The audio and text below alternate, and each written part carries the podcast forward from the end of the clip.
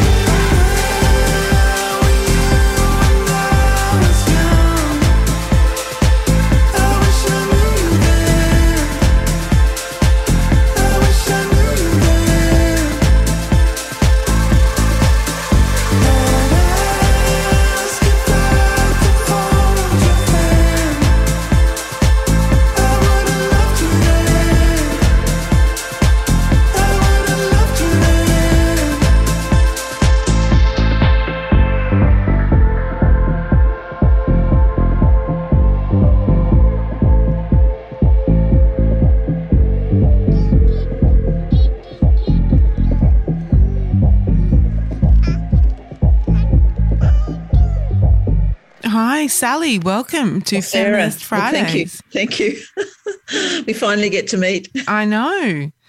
So I'd like to start by asking where you grew up and what your earliest career aspiration was. oh, that's a big question.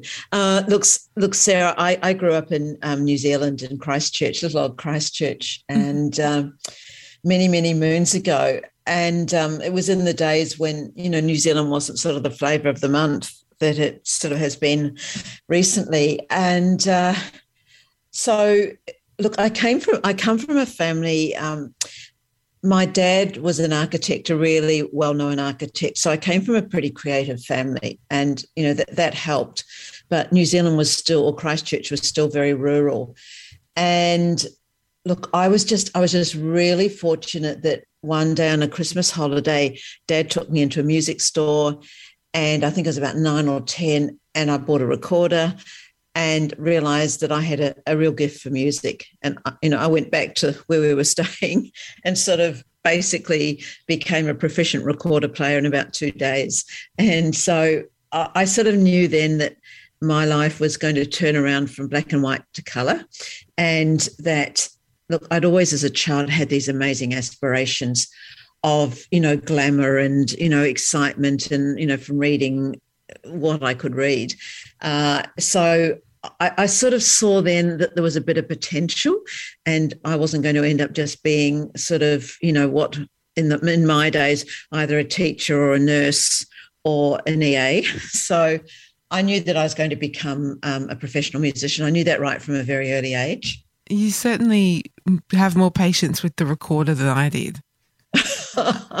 Look, you know, and I suppose I suppose it was one of those things that Sarah, I just I had no idea about music really. I mean, I liked music, and Dad had played the saxophone, um, as as some architects do in their spare time, and just you know, it just sort of worked. And I suppose that's what happens when you've got a gift. Mm. Um, you, you sort of somehow latch onto it, and I did, and and look, I'll be honest, because it was a pretty, you know, pretty basic life, even though my family, you know, were creatives and architects in those days in New Zealand, it was a very rural sort of upbringing.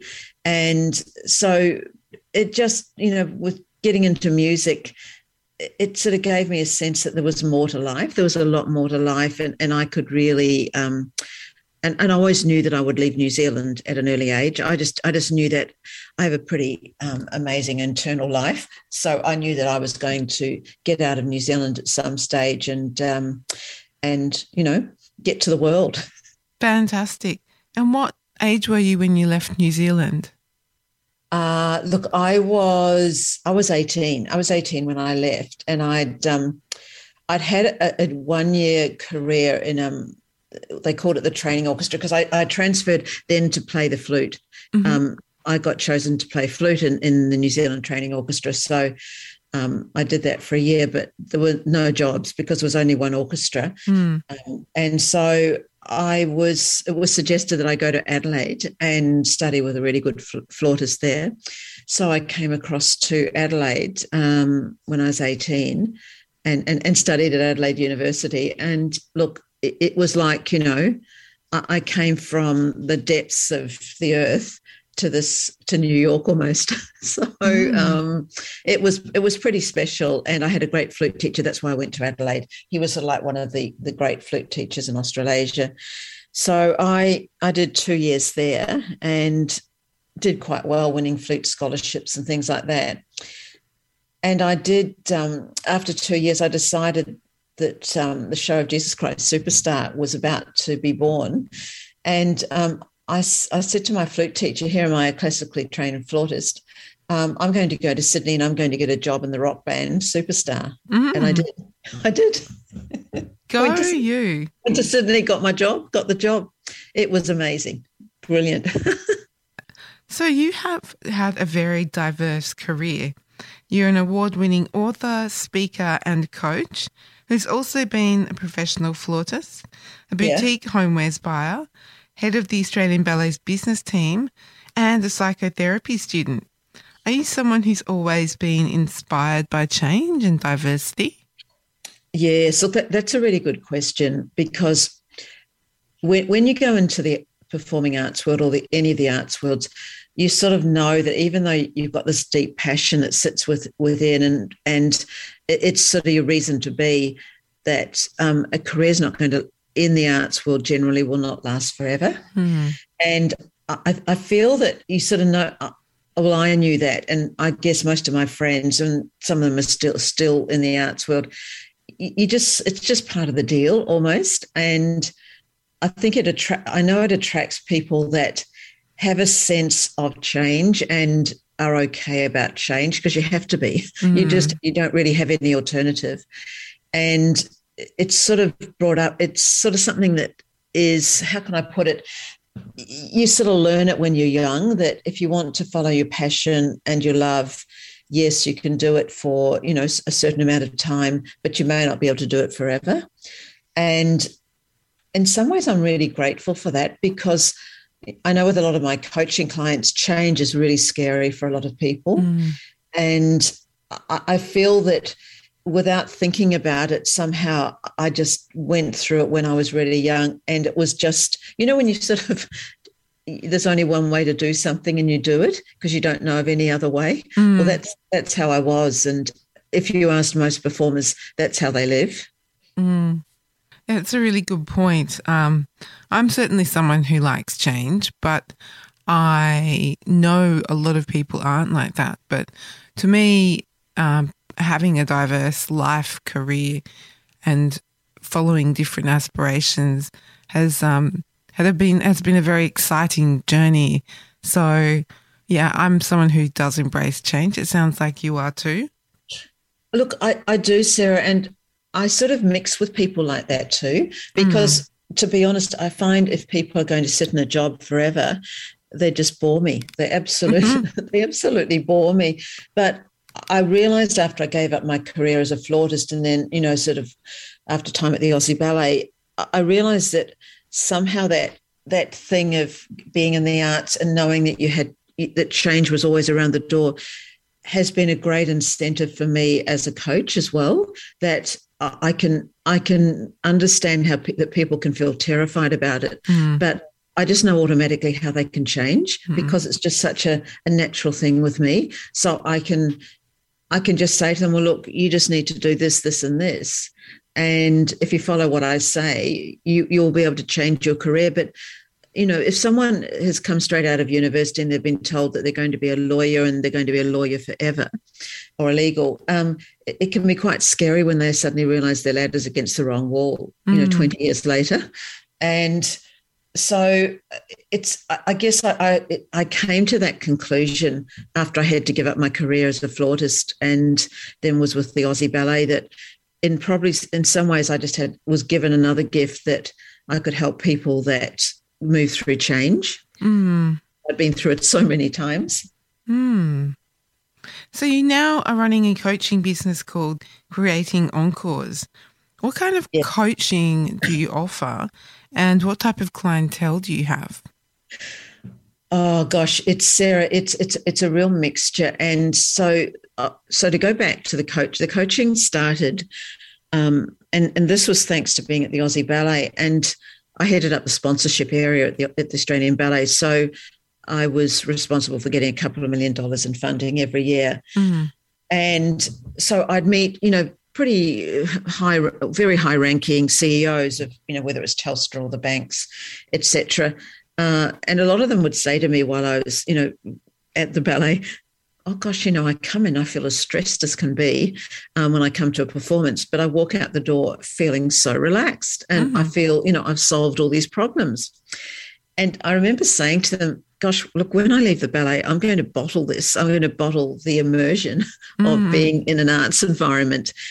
But look, I had no idea how to do it. So, um, I, lived in Byron Bay for about six years and I met an amazing woman who sort of helped me put the immersion bit together and my work is my work is basically about creativity and it's about using the power of music um, to help change mindset and uh, I guess we sort of a lot of us know now that our brain is capable of doing far more than we ever imagine. Mm. And when you introduce specific music um, to the brain, it opens up, and people can have an an aha moment where they go, oh my gosh, I didn't realize instead of being a legal or an accountant or, you know, working for a bank, I can do this in my life. So I use I use music as the entry point for people to change. And um, and I just did this today actually with someone and it was it's fast and it's it's effective and people suddenly go oh my gosh i can see a vision ahead of me mm-hmm. where i can leverage my skills and i suggest this as well into new ways of working so so what i do really at the end of the day is use music to get people to start thinking creatively mm-hmm. to get out of their stuck place and then to be able to move ahead into careers that um, inspire them and you know have lots of passion and purpose there's something very special about music. Can I ask what kind of music you use? Uh, look, I do. Um, I use, that's a really good question. I use classical music and I use uh-huh. really specific classical music, Sarah, because you've got to be, and I'm just really grateful for my background in music, you've got to use music um, that has a certain pace, that's in, mm. a, in a certain key, etc., etc., to keep people um, open to change and new directions. Mm-hmm. And you know, if you pay, if you play something that's loud and banging and all over the place, or I mean, look, I went to Moulin Rouge last night and it was fantastic. It was an amazing oh. show. Um, and a lot of that music is really inspiring, but it's probably not quite the right music mm. to to play to get someone to change. So you've got to really stick with classical music and keep them and keep them in a very. It's only for six minutes and keep them in a really contained space where their brain opens up and there's a lot of research um, that's being done on music and the brain so it's it's a bit of a fait accompli. Mm. so how has the diversity of your career enhanced the work that you do today as a coach? The diversity of my career. Look um, okay there's a couple of things sarah. It's a good um, initially it was really hard to be honest because I, I, knew that i didn't want to be a normal sort of what i call um, cognitive type coach that just said look this is what you do this is how you do it and it's boring but you'll get there. So being creative it's sort of it, it's been more challenging because a lot of people, especially in the business world, even though I had CEOs of major companies saying, you know, music makes a difference, at first they sort of thought, oh, look, this is a bit of hippy trippy stuff. Mm. And, you know, they weren't that, um, aware, they didn't, or they just didn't want to be part of what I did. So that's why I had to write a book. I had to sort of write a book and go down the traditional pathways so that people would understand. And Australia is also very, very um, far behind the rest of the world. There's so much research in universities from Harvard, you know, right through um, to universities in the UK, etc., um, on the power of music on the bra- in the brain. Mm. But it's just taken forever in Australia, and it's only just starting to be accepted here. And I think that's that's a great pity. We, we might live in a pretty extraordinary part of the world, but in some areas we're really behind. Mm. We're hmm. behind in our thinking. So I, don't know if I answered your question. I think I forgot it actually while I was talking. That's okay. One one thing I'm interested to hear about is what kind of clientele do you have with your coaching? Oh, yes, of course. Okay, so um, so my clientele is a little bit diverse. Actually, it's it is a lot of business people, uh, and it's it's business people. Uh, I'd say it's generally sort of uh, a lot of women who are around the age of late 30s to 40 um, who are in a senior position and they've they've sort of got stuck in their um, corporate career and they know there's, something more in their life that is important to them. Mm. And I do have, a, look, I do have a few performers, but not many. I've got one at the moment who's just finally, th- after all our lockdown, is getting work happening. And she's got a, a gig that was cancelled in New York two years ago that's coming back. So oh, wow. it's fantastic to be able to work with her again. Mm. But generally, it's, it's, um, look from CEO to COO to senior management level of women who just know that there's a bit more in their life and they find out about me through it's just through word of mouth it seems to be or or shall i say areas like linkedin mm. and um, i do a lot of speaking as well so you mentioned previously that you worked with princess di in london oh, yes.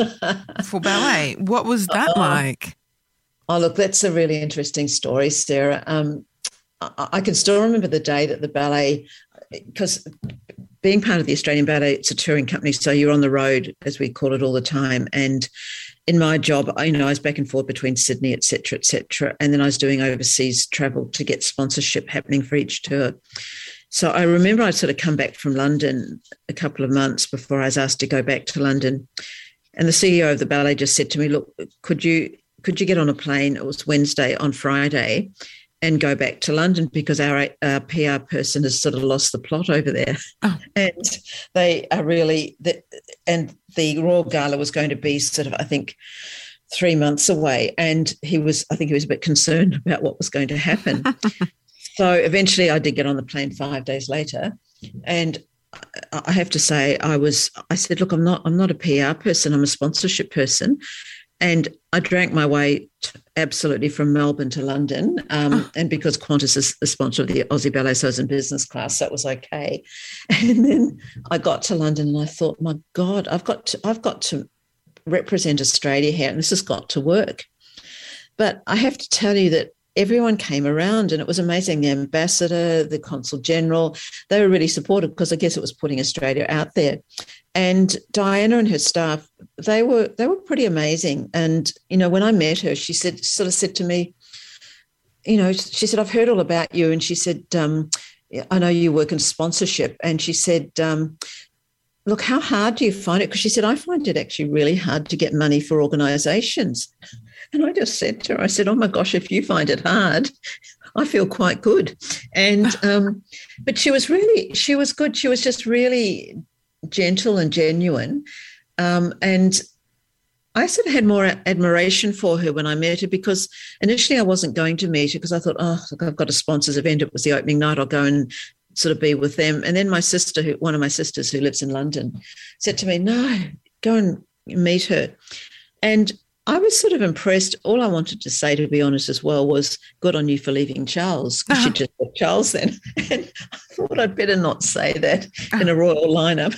But um, and then she went off with the dancers. Um, they had a, um, a, a big sort of gala dinner um, at St James Palace, and she was put at a table with the dancers. And they said she was just sort of really fantastic. I think she was probably quite relieved that she was with them. and you know, virtually took her shoes off. And they said that whenever some hoity toity person came around, she almost went, oh, you know, had to talk to them. Uh, so, uh, you know, I, I, certainly have to say I was glad that I did stand in that line and meet her and, and chat with her. And that she she had a bit of a problem getting money. And I thought, oh my gosh. if she has problems getting funding or sponsorship, um, I'm not doing too badly. Well, I think um, yes, it is, you know, it can be a hard job to go and ask for money. So it is refreshing to hear that Princess Di was um, found the same challenge that us mortals do as well. And look, I think it was she was just really honest, and um, and and I just liked that. And I, I, was, to be honest, I was really surprised at that comment, and I sort of thought, hmm. And, and it was it was good, Sarah, because you know I'd always you know been the sort of person, bit of a high achiever, and thought I've got to get more money. And it, it just made me feel like, Sally, you're doing a really good job. Mm. You're okay. And uh, I have to thank her for that because I went, oh, yeah, okay, I'm fine. Yeah. I think if Princess Di gives you some congr- congratulations yes. on your work, you're not doing too badly. Yeah, exactly. Exactly. If I look at it that way. So, um, so yes, so that was it. So you also mentioned that you started creating encores after ending up in Byron, where you had recently lost your husband. Um, do you feel comfortable sharing what that was like?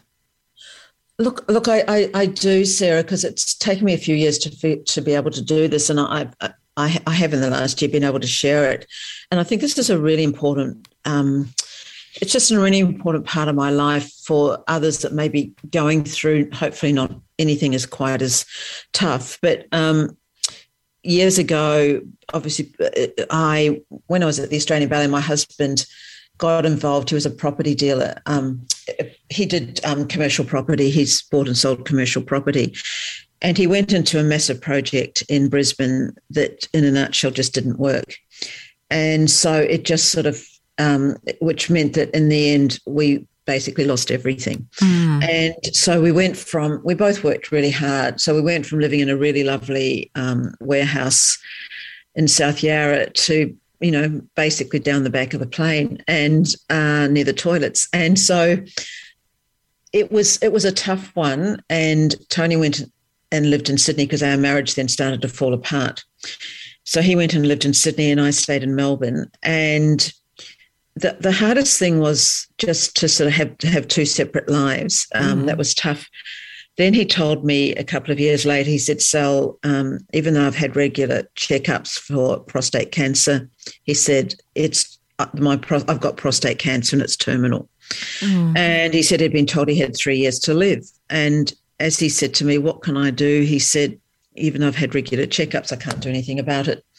So Tony unfortunately died um, three, about three years later.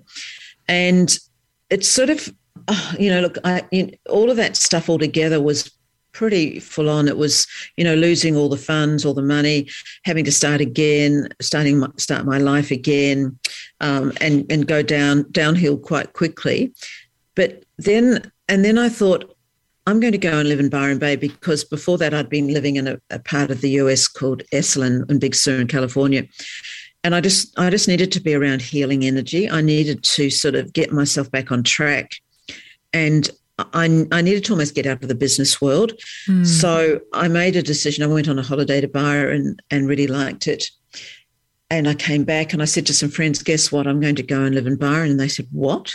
Mm. And I said, yes, I've just got to do it. I just, I have to do it. And if it works, it works. If it doesn't, it doesn't. So I went and lived there for a year, rented. Um, should I say rented for a year? And then I went, nope, I'm going to stay here. So I bought a house um, in the township of Byron, for, and I lived there for another six years. And I have to say, look, it was initially really it was very healing. It was it was amazing because the energy in byron is extraordinary. Mm. it's it's and I, I, do a lot of meditation as well and because that had helped me through this terrible time with tony. And i felt like i was grounded. I felt like i was okay. I felt like i was safe. And to be honest i didn't want to go near the business world. It was the last thing i wanted to do. But I realized after a few years, I just got really bored, I have to say. And I have to be honest, and it was a former sponsor of the Aussie Ballet. He's got this guy who's a CEO, and he just said to me, "Well, you just get back to Melbourne." He said, "You're not going to get anything happening in Byron." So I sort of after a year, after he said that, it took me another year before I decided to come back. And look, it was a good decision because, to be honest, it was quite lonely there too. I mean, it's a beautiful, beautiful place, but I was, you know, I was on my own, and I'm good at sort of going out and mixing with people and getting, you know, I had some great friends, but I, I missed the arts, and that's the thing that was really important to me. Mm. And I'd drive to Brisbane, and Brisbane had some good galleries and stuff like that, but it just wasn't enough. So when I came back to Melbourne, I felt like I'd come home. Lovely. that was my Byron stint. nice. It does have a great energy. It does, and and it, look, it has a fantastic. I miss, I still miss it. I've been back here over ten years. I still miss the farmers market. It, they have it every Thursday, and my gosh, the fruit and the vegetables. Uh, you know, they've basically just been picked almost that morning. Wow! And uh, the, just the freshness of everything. Um, it just was, you know, and you get a bag of avocados for two dollars or something like that. It was just in finger limes. Oh my gosh, it was just was a pretty special place. But um, look, I still catch myself sometimes looking at real estate there. Mm. But as I think we're all aware, real estate in Byron Bay has just gone through the roof. It so, has, um, yes. So it's it's a look at the moment. yeah. So my next question is, as this is a feminist segment, how has feminism been a part of your journey? And just to be clear, I'm an intersectional feminist. So I believe feminism is about equality for all, not just women's rights. Uh, look, I agree. I'm so glad you've said that. I, I believe it's equality for all. And I, I, I guess I'd never really thought of myself in the way of being a feminist or, or that, or fem, sort of really wanting to, to put myself out there as a woman. But I, when I think about this, it's a good question. I think back to my days in, in New Zealand and I just think, Sarah, sometimes we must have something that sits within us because I still remember telling my parents that I wanted to be a professional flautist. And I, I they, were, they were talking to a friend of theirs who was um, an English teacher. And he was sort of like a bit of a mentor to mum and dad, I think. And I heard him say, oh, something, look, don't worry, Don and Dawn, because Sally will get married and she'll have children. She'll be fine, you know. So, you know, you don't have to worry about the career as a musician. Mm. And I was sort of pretty shocked when he said that. And I yeah. went, oh my gosh, he's already put me in a category where yeah. I'm going to get married and have X number of children, and that's going to be my life and and forget music. So it must have been because to be honest, in New Zealand in those days, I didn't know much about feminism, feminism at all. It was sort of you just did what you had to do. Mm. But I still remember that comment, and, and it really annoyed me. And I, I just thought after that that no one was ever going to stop me from doing what I wanted to do. And also, if you remember, the suffragettes come from New Zealand. I think that's where the suffragette oh, movement. yes, of course. Yeah, started. And I mean, hey, look, it, it wasn't because of that, but also I, believe too that because I had to support myself a lot as a young younger person, especially at university, because mum and dad said they couldn't support me financially. So I had to put myself forward as a woman and I had to I had to put up with some shit, you know, at times. And because it was about survival and because it was also about getting my career happening, I had to stand my ground. Mm. And I believe that that really helped me as a woman because I said, I know when I got married, and I said to Tony, I said, Oh, some people think I'm this really full on woman. And he, he just said to me, Sal, he said, You're as soft as can be underneath. He said, You've got this incredible quality. And he said, You know, if they only got to know you, that they'd realize you're very different. Mm. But I, I, I, don't want to sort of stand up and, and, raise my fists and hands about about feminism but I just believe it's about our own inner strength. It's our own inner sense of self and our inner sense of purpose and passion, etc. And you know, I heard um, Ash Barty's um, mindset coach talk about her a few weeks ago, and how she manages her games. And he said, you know, she's really now now she's got a strong inner sense of herself, and he said that he feels that that's that sort of changed her as a woman in and the way that she's able to um, come out on top on, in these um, matches and how she's able to win.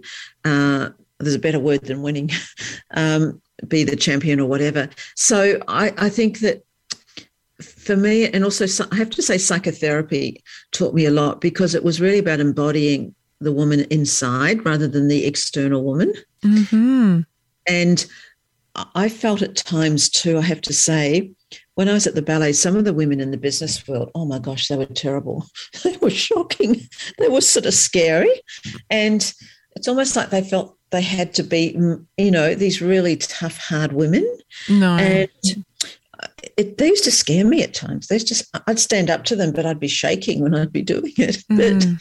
But um, I, I don't know what you think with that, but I just, um, I feel that it's important for us to be strong and to speak our truth and to mm. come from within. And look, I can tell you just um, a few years ago when I was buying one of these properties that I sold only uh, um, six months ago, the guys in the banks were shocking. They were absolutely that. Yes, de- well, dear, if you if you sort of put your hopes lower, we, you'd be able to get a loan. And I'm thinking, dare you say that to me? Mm.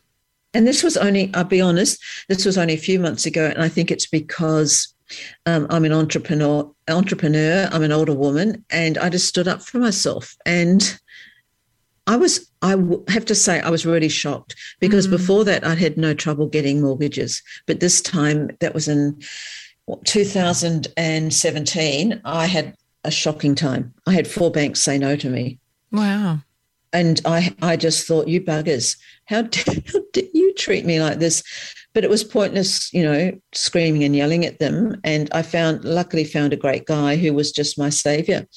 And um, interesting thing, he loves musical theatre, so, so, that sort of helped as well. So that helps. So, mm. I, I don't know if that's I, I, the feminism thing. I, I look at it and I think, you know, you've got to be really happy with yourself as well. Mm. And when I see women who sort of become quite abrasive, I often wonder how happy are you with yourself Mm. and what are you trying to do that you can't do if you used um, different words? Yeah. So that brings me to my next question. If someone is wanting to change, if they're considering change, what sort of key tips might you have to them, whether it's wanting to embark on a new career or whether it's a personal growth type aspiration? What are some key starting points that you would recommend? Okay, so the first one would be um, absolutely, and I know this sounds really basic, but it would be don't give up, just do it. And it's interesting. I, I heard an, um, an interview, and I don't even know who the person was on the ABC, only coming back from the gym today. And it was about a woman who said she regretted taking chances and changing some of her career. Hmm. And she said she looks back now and thinks, why didn't I do it? So to go back to your question, I would say don't doubt yourself. Mm. And also, the most important thing is, I found it because I've had it all my life, and I'm, I now realize I sort of don't even think too much about it. You'll get a lot of people that will go, "Oh, why would you do that? You know, you've got a secure job, you're getting paid X amount of dollars, and you're in a secure job." Don't listen to them because the one thing I was taught in psychotherapy training was when people do that, what you're doing is you're bringing up something in them that Mhm. may want to do exactly the same thing, but they're too scared. Mm. So, what I suggest people do is look around at people who have made massive changes themselves. It, it has to be, you have to go to someone who's made a massive changes within themselves. There's a heap of coaches out there, and I hate that. I just don't like the word coach. And a lot of them have not been through any change at all. They've just gone and done a course and come out of it. So you've just got to do some a heap of research and just keep asking people uh, because there'll be people around you who have been to coaches. Did that coach work? Did that one not? Why didn't they? How did they? How did they work with you? And I can always remember when I left the Australian Ballet and I went to see a career psychologist, and she said to me, "Look, you're going to have to do some psychotherapy training um, if you want to do coaching." And I said, Well, how will I know what to do and who will I find? Which group will I find? And she said, Sally, you'll know it. She said, You have to trust your gut and you have to trust yourself. And Meredith was right. Her name's Meredith Fuller. Um, and she, and so I went to a lot of different groups that ran psychotherapy training. And some of them, honestly, they were holier than thou. And I thought, oh my gosh, no way could I be involved in, with this group. So I would say to people, okay, first of all, decide yourself. Only only tell people that are really close to you and will support you. Mm. And then you ha- look, you do have to do the research because there's so many pretty ordinary people out there that will take you on a journey where they haven't even been themselves. And so you must do that. But also, the other thing is go and look for someone that will take you out of your comfort zone because you've got to go out of your comfort zone to make a change. But also, some, as I said, someone who's been there and someone who can absolutely support you. And, and I use the word, it's a bit like you're on a, um, like walking my dog, you're, you're on a lead and Mm. that you have the coach walking beside you. And if you're going to make that change, you know that person's going to be there with you Mhm. through through that change and don't be afraid to ask hard questions when you go if you want to um, make a change ask hard questions of coaches or psychologists or whoever and if your gut feels like well no way i wouldn't want to do this don't do it. Honestly absolutely trust your gut. Mm. and this this to me is the most important thing. And if i can just go back to the challenge tony my husband had when he went into this real estate project and i had to sign the contract as well my gut just said to him and i kept saying to him i don't like this deal. There's something wrong with it. There's something it just isn't going to work. Mm. And he said to me just trust me trust me and we found out that the partners were into drugs and prostitution. I mean, that's just another thing. But um, but somehow my gut was telling me that there was something wrong with this deal, and that was the one that brought us or him unstuck. So, if people are wanting to go through change, and even if you spend six months, just spend six months um, looking at people going. And there's now now the world is available to all of us.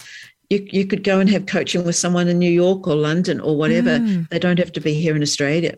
So if someone connects with you, you know, just ask ask that person questions as well. They'll ask you questions, but you've got a right to ask them questions, Mm. and um, and you know, just be aware of how they treat you as well. So that's and look, this is just stuff that I've learned as I get older. Uh, but I must admit, I've always trusted my gut. I think that's a very good, uh, very good point you make. Trusting your gut and your instincts is something to me that's been really important for me. But also doing your research and not being afraid to ask those tough questions, um, because that's what gets you forward. And yeah, and Sarah, if, if you're going to make those changes in your life, you want that person to be there for you. Mm. You don't. I mean, they're big changes for a lot of people, and you know, for some, they're coming out of you know um, a weekly salary, and you suddenly go away from that, and you've got to exist, you know, Mm. without that that salary as well. So you, you need someone. You need someone. I always say look, the best coaches or trainers or psychologists I had were people who'd been through absolute shit in their life. You know, they'd Mm. been through really tough times and they'd got themselves out and they'd come back up to the surface again. And uh, Uh, it's called, you know, you, you may have heard of it, the hero's journey, where, you know, you start out at the top and then you get all these, you know, sort of shocking things that happen to you and you end up down in the, the depths of despair. But somehow something comes and, and sort of a guide comes and takes you back to the surface and you can start living your life again. But just just trust trust your gut and also get the best as i said the best people for me have been people who've been in absolutely shocking situations shocking ones. So um, you know people who've done lsd experimentations on themselves and become psychotic you know and then they've become extraordinary buddhist um, teachers and amazing people amazing. Amazing. Don't try the uh, LSD experiment if you're at home, by the Yeah. way. Probably No. not the best way to go about change. No, no, and and that's why this this teacher, she um, her name's Joan Halifax, and she has um, a center in Santa Fe, New Mexico, and she, in this, I think it was in the eighties, they did the experimentation and um, with her husband, and she said to me, you know, when I was living there, she said that's when I realized that I just overdid it, and Buddha, and she said Buddhism was the thing that got her back on track. It got her, you know, being a Buddhist teacher. And she's amazing. She is the most. She works with people in prisons and with death and dying. She's unbelievable. So you can make a change and come back. You can. All right. Well, just one more question for you. Um, Sure. Where can my listeners find you, follow you, and connect with you if they want to support the work that you're doing? And feel free to plug your website, social media profiles, and anything else you'd like to hear. Okay, so um, if people, uh, okay, so the first thing is, uh, let me think, which is the easiest one. If they go to my website, it's um, creatingencores.co, just co. And um, I'm on LinkedIn uh, as Sally Sally A Arnold, and I'm not sure if I should give my phone number. Is that a smart idea or not? It's up to you. Oh, okay. Well, I'm happy then. Zero four double one six eight five double three five. That's me. Uh, and um, I'm on Instagram as, um, and I, I've got to really, I've got to improve. I'm trying to think of the word, improve my Instagram pro- profile. So it's Sally A. Arnold. You've got, oh, my email is just um, sally at creatingencores.co. hmm And all I'd like to say to people who are listening t- to this podcast is that um, I really would love to hear from you. And and no question is is out of bounds. And I think the most important thing when I think back to when I started, if if the woman who was a flautist in the New Zealand Symphony um, many many years ago had not said to me, Sally, you need to go to Adelaide and this this great flute teacher called David Cubbin, I don't know where my life would have gone and I just have to, and I w- I didn't know that this man existed. And I think about it, and it was scary. It was terrible. It was challenging. I, I didn't eat for three days when I got to Adelaide. I Oh, was so- wow. I was, and I love food. Um, so I just say to say to those people that are listening, just I'm here, and you know, get in touch with me. I need to add too that I will be. I'm working in London for six months um, from end of end of April, but you can still get me obviously on my emails and things like that. But my phone number will probably go revert to a, I'm a UK number. But uh, if you want to get hold of me now, now's the time. now's the time. Do not fear change, people. Sally is here. Thank you very much for your time today, Sally. It's been a pleasure.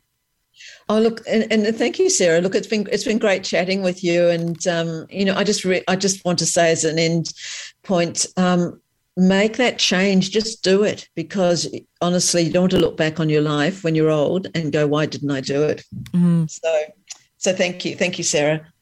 You're welcome. Well, we have just served you another sensational episode of Feminist Fridays for this week. But before you head off, here's another track by Deadmau5 called Hyperlandia. It's a dreamy one for you, and I hope you float into your weekend.